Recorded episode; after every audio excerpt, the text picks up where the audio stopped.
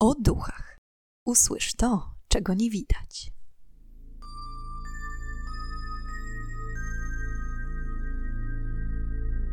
Witam i pytam, czego dusza pragnie. Strasznie miło mi gościć Was na moim kanale. Dzisiejszy odcinek jest, myślę, tematem wyczekiwanym bardzo długo przez wielu z Was. Małżeństwo Warrenów, najsłynniejsza na świecie para demonologów. Kim byli, zanim rozpoczęli swoją karierę zawodową? Jak się poznali i jak wyglądało małżeństwo Warrenów od kuchni? Czy faktycznie było tak sielankowe, jak przedstawia się to w filmach z uniwersum obecności? Na wstępie chciałam Was gorąco zachęcić do zasubskrybowania kanału oraz kliknięcia w dzwoneczek, aby być na bieżąco z nowymi odcinkami. Pomaga mi to dotrzeć do jeszcze szerszego grona słuchaczy, dzięki czemu podcast może się dalej rozwijać. Gorąco do tego zachęcam i już nie przedłużając, zapraszam do wysłuchania dzisiejszej historii. Eda i Lorraine Warren chyba nie trzeba nikomu specjalnie przedstawiać. Para jedna z, jak nie najbardziej znanych demonologów na świecie.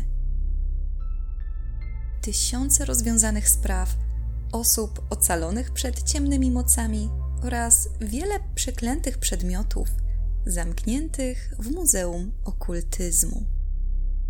Ale jak to się wszystko zaczęło? Kiedy i w jakich okolicznościach poznali się przyszli demonologowie? Czy czuli swoje powołanie od zawsze? A może wpadli na pomysł szybkiego zarobku? Ed Warren urodził się 7 września 1926 roku w Bridgeport w Connecticut w Stanach Zjednoczonych. Ed bardzo szybko zorientował się, że jest nieco inny od pozostałych dzieci, a dom, w którym mieszka, jest nawiedzony. Odkąd skończył kilka lat, regularnie doświadczał w domu obecności istot nie z tego świata. Najczęściej widywał dziwne, kuliste kształty, ciemne postaci w kątach pokoju i słyszał dźwięki słyszalnie wyłącznie dla jego uszu. Nocami był pewien, że ktoś chodzi po domu, wydobywając z siebie ciężki i przyprawiający odciarki oddech. W jego pokoju temperatura zmieniała się w ułamku sekundy, a silne porywy lodowatego powietrza rozchodziły się po pomieszczeniach. Niejednokrotnie był również świadkiem, jak przedmioty przemieszczają się samoistnie lub poruszają. Jednym z miejsc, które w jakiś niewytłumaczalny sposób przyciągało go raz za razem, była stara szafa w jednym z pokoi. Za każdym razem, kiedy Ed zaglądał do jej środka, widywał w niej twarze obcych ludzi. Najczęściej powtarzającą się twarzą była twarz starszej kobiety.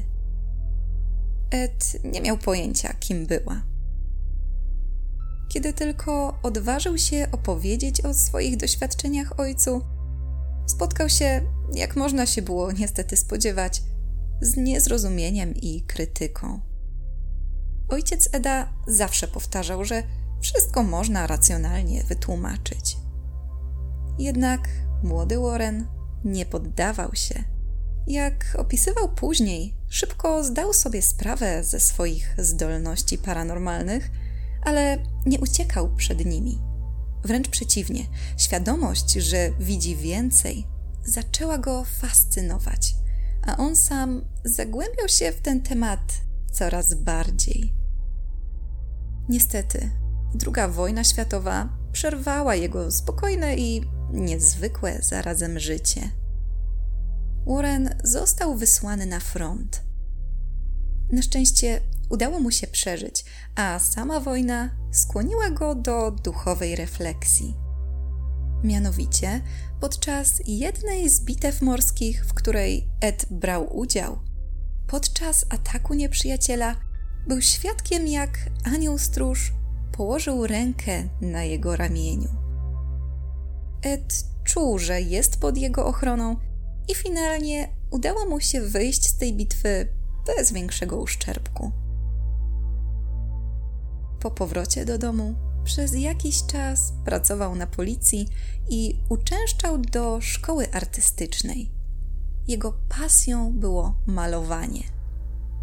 Często malował domy, zwłaszcza te, które uważał za nawiedzone. Zjawiska paranormalne w dalszym ciągu występowały i miał z nimi styczność niemal codziennie. Mniej więcej w tym czasie na własną rękę zaczął szukać informacji o demonach, opętaniach i ogólnie duchach. Warto zaznaczyć, że Ed Warren był samoukiem i wszystko, czego się dowiedział i nauczył, zgłębił na własną rękę. Kiedy skończył 17 lat, poznał o rok młodszą od siebie dziewczynę, Lorraine Moran. W tym czasie Ed pracował jako bileter w kinie, do którego Lorraine bardzo często i chętnie uczęszczała. Lorraine urodziła się 31 stycznia 1928 roku, podobnie jak Ed w Bridgeport w stanie Connecticut. U Lorraine podobne, niecodzienne zjawiska paranormalne zaczęły ukazywać się, gdy ta skończyła 9 lat. W tamtym czasie uczęszczała do katolickiej szkoły podstawowej. Jak twierdziła później, nad głowami ludzi od zawsze widziała różnego koloru poświaty. Początkowo była przekonana, że każdy widzi to, co ona. Z czasem jednak dowiedziała się, że nie jest to umiejętność, którą posiada każdy, a owe obłoki to aury. Aury różniły się między sobą intensywnością, wielkością i kolorem oraz opisywały stany emocjonalne, duchowe, a nawet zdrowotne. Pierwszymi osobami, które odkryły ponadprzeciętne zdolności Lorraine, były jej nauczycielki, siostry zakonne. Lorraine pewnego dnia postanowiła zwierzyć się siostrze przełożonej, mówiąc, że jej aura jest bardzo podobna do aury siostry Józefy. Siostra przełożona nie była jednak zachwycona nowym odkryciem i poprosiła małą Lorraine, aby więcej nie wypowiadała się na ten temat, zwłaszcza przy koleżankach ze szkoły. Zaczęła też wmawiać dziewczynce, że takie rzeczy nie istnieją i jest to po prostu wytwór jej wyobraźni. Z biegiem lat Lorraine zaczęła zauważać, że jej zdolności rozrastają się. Zaczęła widywać półprzezroczyste postaci i nawiązywać z nimi kontakt. Była wtedy już w wieku, w którym rozumiała, że potrafi porozumiewać się ze światem umarłych i ma dar kontaktowania się z duchami. Ponadto potrafiła przewidywać czyjąś przyszłość za pomocą wizji, jakie jej się przytrafiały. Nie musiały się one koniecznie wydarzyć, ale były jedną z opcji, która bez ingerencji osoby zainteresowanej była naturalną koleją rzeczy. Podobnie jak Ed, Lorraine nie przeraziły jej umiejętności wiedząc, że jest jedną z niewielu osób na świecie, które te umiejętności posiadają, wiedziała, że nie może ich zmarnować i z fascynacją zaczęła zgłębiać wiedzę na temat bycia medium. Kiedy Lorraine po raz pierwszy spotkała Eda, potrafiła dokładnie opisać jego aurę. Ponadto miała wizję, w której Ed był już starszym, siwiejącym mężczyzną, a Lorraine stała u jego boku. Już wtedy wiedziała, że Edward Warren będzie mężczyzną jej życia. Ed i Lorraine szybko się zaprzyjaźnili. Od początku czuli, że ich znajomość może przerodzić się w coś więcej. Zwłaszcza kiedy Lorraine zaczęła zwierzać się Edowi ze swoich dziwnych umiejętności. Opowiadała, że potrafi kontaktować się z duchami, widzi je i rozumie komunikaty, które jej przekazują. Powiedziała, że od urodzenia jest medium Poza tym słyszała dźwięki, które nie docierały do uszu innych. Ku jej zadowoleniu, Ed nie zbagatelizował jej słów. Co więcej, poczuł, że przeznaczenie pchnęło ich ku sobie. Wiedział, że mają ze sobą wiele wspólnego. Oboje zaczęli opowiadać o swoich zdolnościach i z dnia na dzień zbliżali się ku sobie. Wreszcie oboje poczuli, że spotkali w swoim życiu kogoś, kto ich rozumie. Kogoś, komu mogą powiedzieć o swoich największych lękach, i kogoś, kto wysłucha ich ze zrozumieniem i troską. W 1945 roku para wzięła ślub, a pięć lat później powitała na świecie córkę Judy. Początkowo Ed i Lorraine utrzymywali się ze sprzedaży obrazów Eda. Rozstawiali niewielkie stoiska w turystycznych miejscach stanu Massachusetts, Vermont, Rhode Island i Connecticut i sprzedawali malunki. Z czasem jednak, mając na uwadze zdolności paranormalne obydwu z nich, postanowili skupić swoją uwagę na malowaniu i sprzedawaniu obrazów wyłącznie nawiedzonych domów. Polegało to na tym, że Ed stawał przed takim domem i malował przez kilka godzin. Kiedy obraz był gotowy, podchodził do właścicieli, oferując gotowy obraz za małą opłatą, w zamian za możliwość zwiedzenia domu w poszukiwaniu duchów. Poza malarstwem, Ed był obrońcą praw zwierząt i często udzielał się w tym temacie. Po pewnym czasie małżeństwo zdało sobie sprawę, że łącząc siły i swoje zdolności parapsychiczne, mogą osiągnąć wiele, a tym samym pomóc niejednej osobie znajdującej się w trudnej sytuacji. Byli parą demonologów, która nie wyśmiewała osób podejrzewających w swoich domach nawiedzenia, przez co cieszyli się ogromną sympatią ze strony swoich klientów.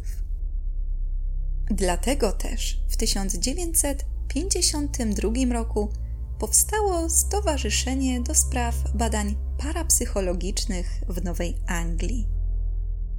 Dzięki temu już oficjalnie mogli spełniać swoją misję i ratować zbłąkane dusze i osoby przez nie dręczone. Ich specjalnością było organizowanie seansów spirytystycznych, dzięki którym Lorraine mogła połączyć się ze światem pozaziemskim i wysłuchać duchy nawiedzające konkretne miejsca.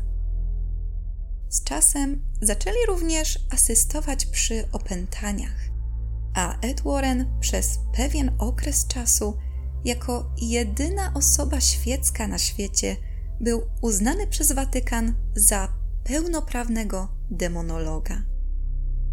Warto jednak pamiętać, że bycie demonologiem nie uprawniało go do przeprowadzania egzorcyzmów, jak pokazują to w filmach z uniwersum obecności. Zarówno Ed, jak i Lorraine mogli jedynie pomagać przy nich duchownemu. Po założeniu stowarzyszenia Warrenowie dość szybko uzyskali ogólnokrajowy rozgłos. Co róż, kolejne osoby zgłaszały się do nich po pomoc, a ci z kolei z powodzeniem rozwiązywali każdy problem. Niejednokrotnie Warrenowie przemierzali setki, a nawet tysiące kilometrów, aby dotrzeć do rodzin w potrzebie. Z czasem ich stowarzyszenie rozszerzyło działalność poza Stany Zjednoczone, tym samym często odwiedzając Europę. W związku ze swoją pracą Ed i Lorraine co róż mieli do czynienia ze zjawiskami paranormalnymi. Wszelkiego rodzaju anomalia, takie jak poruszające się przedmioty, dźwięki, śmiechy, wrzaski, trzaskające okna i migoczące światła, traktowali nieraz jako zwykłą codzienność. W ich karierze przeszli przez pełen przekrój zjaw.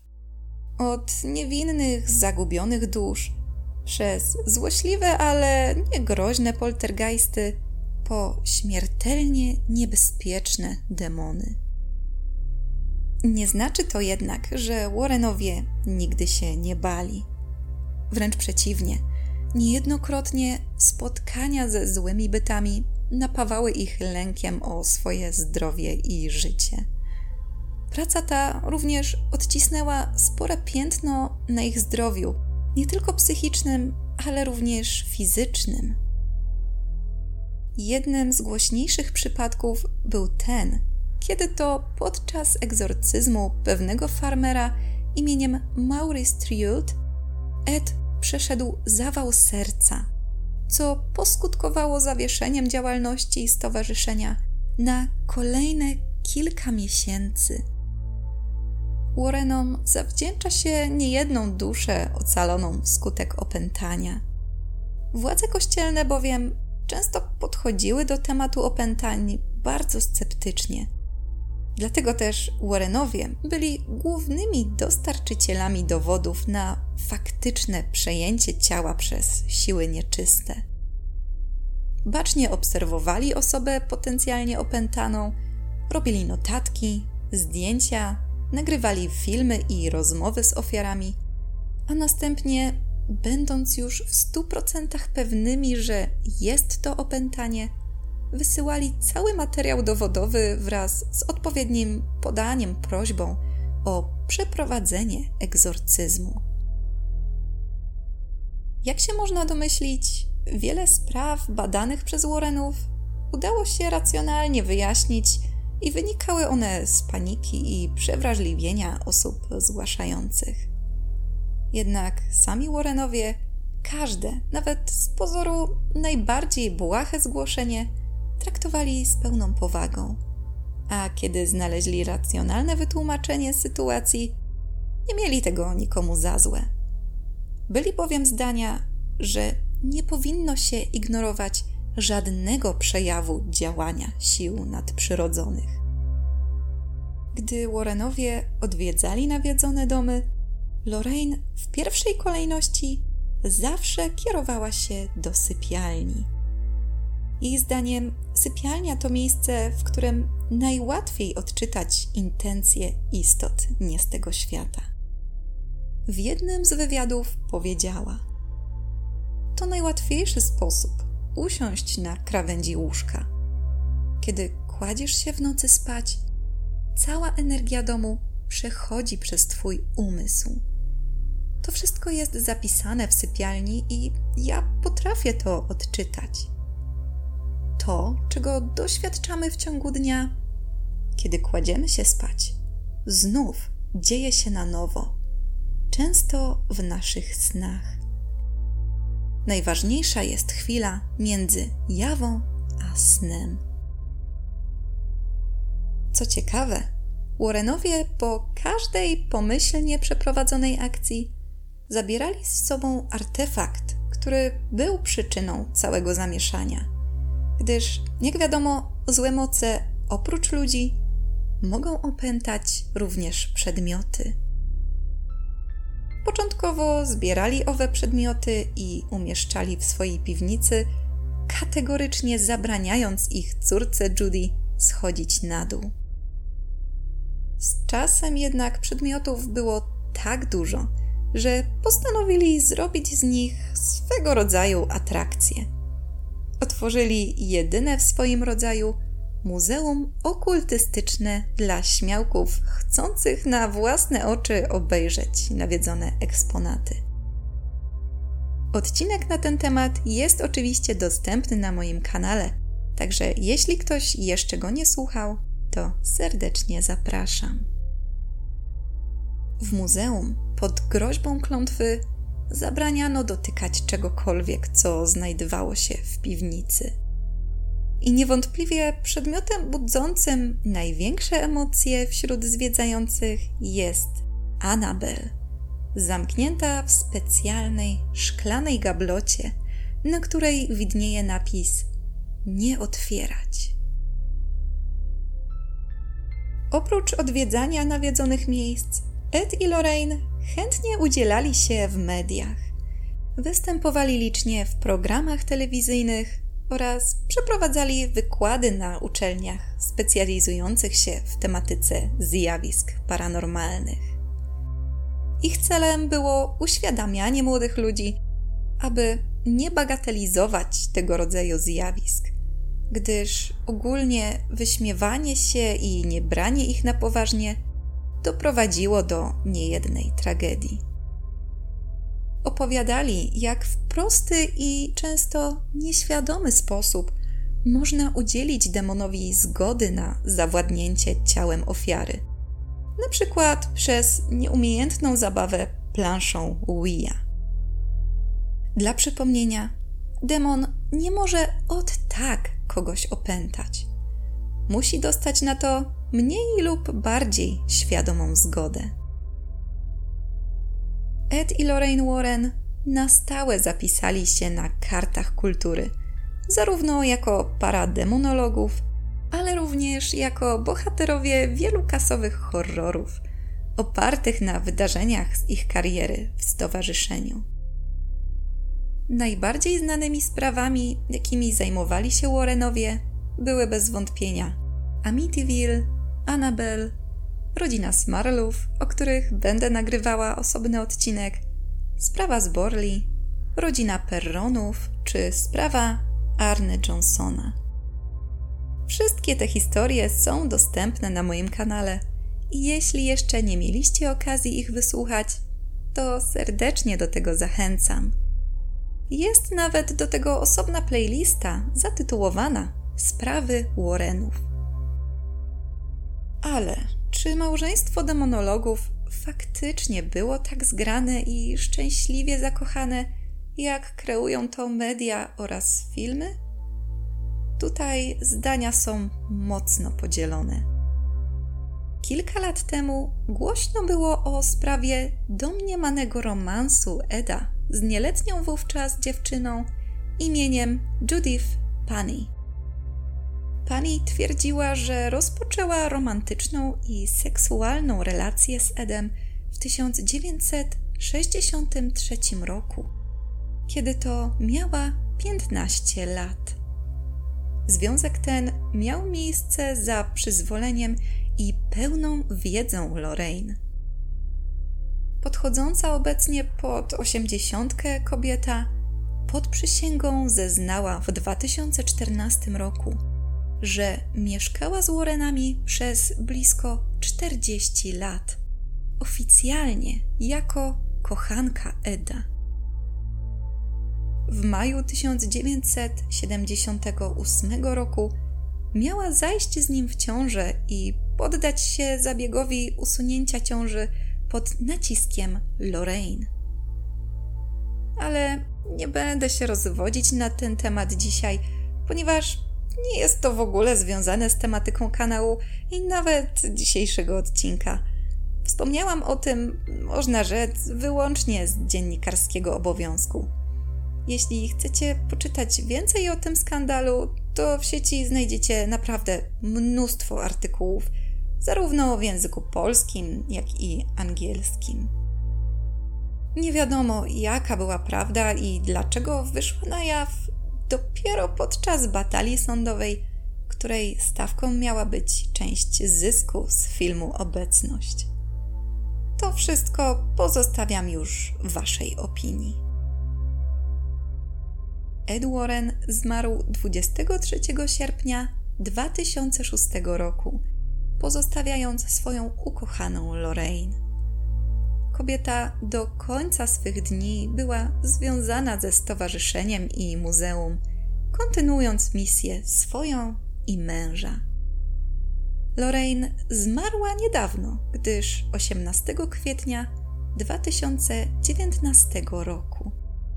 Po jej śmierci prezesem stowarzyszenia oraz oficjalnym właścicielem muzeum został zięć małżeństwa, mąż córki Judy, Tony Spera. Zarówno Ed, jak i Lorraine zawsze powtarzali, że ich wiara jest ich siłą w walce z mocami zła. Nawoływali również, aby inni, którzy do tej pory nie wierzyli w istnienie ciemnych sił, oddali się wierze, jakiejkolwiek.